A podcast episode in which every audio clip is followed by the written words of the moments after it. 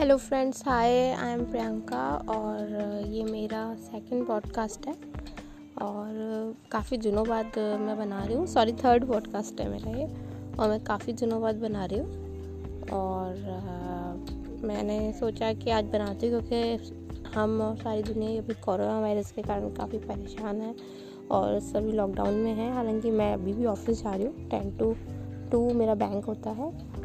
और मुझे बताइएगा कि आप लोगों के वहाँ पे कैसी सिचुएशन है।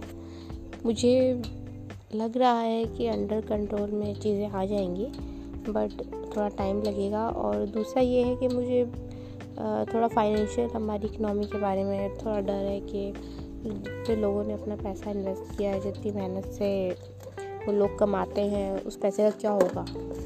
बहुत सारी टेंशन है, बहुत सारी चिंताएँ हैं इस चीज़ को लेके। तो आप भी बताइएगा कि आपकी कंट्री में, आपके सिटी में कोरोना वायरस को लेके कैसा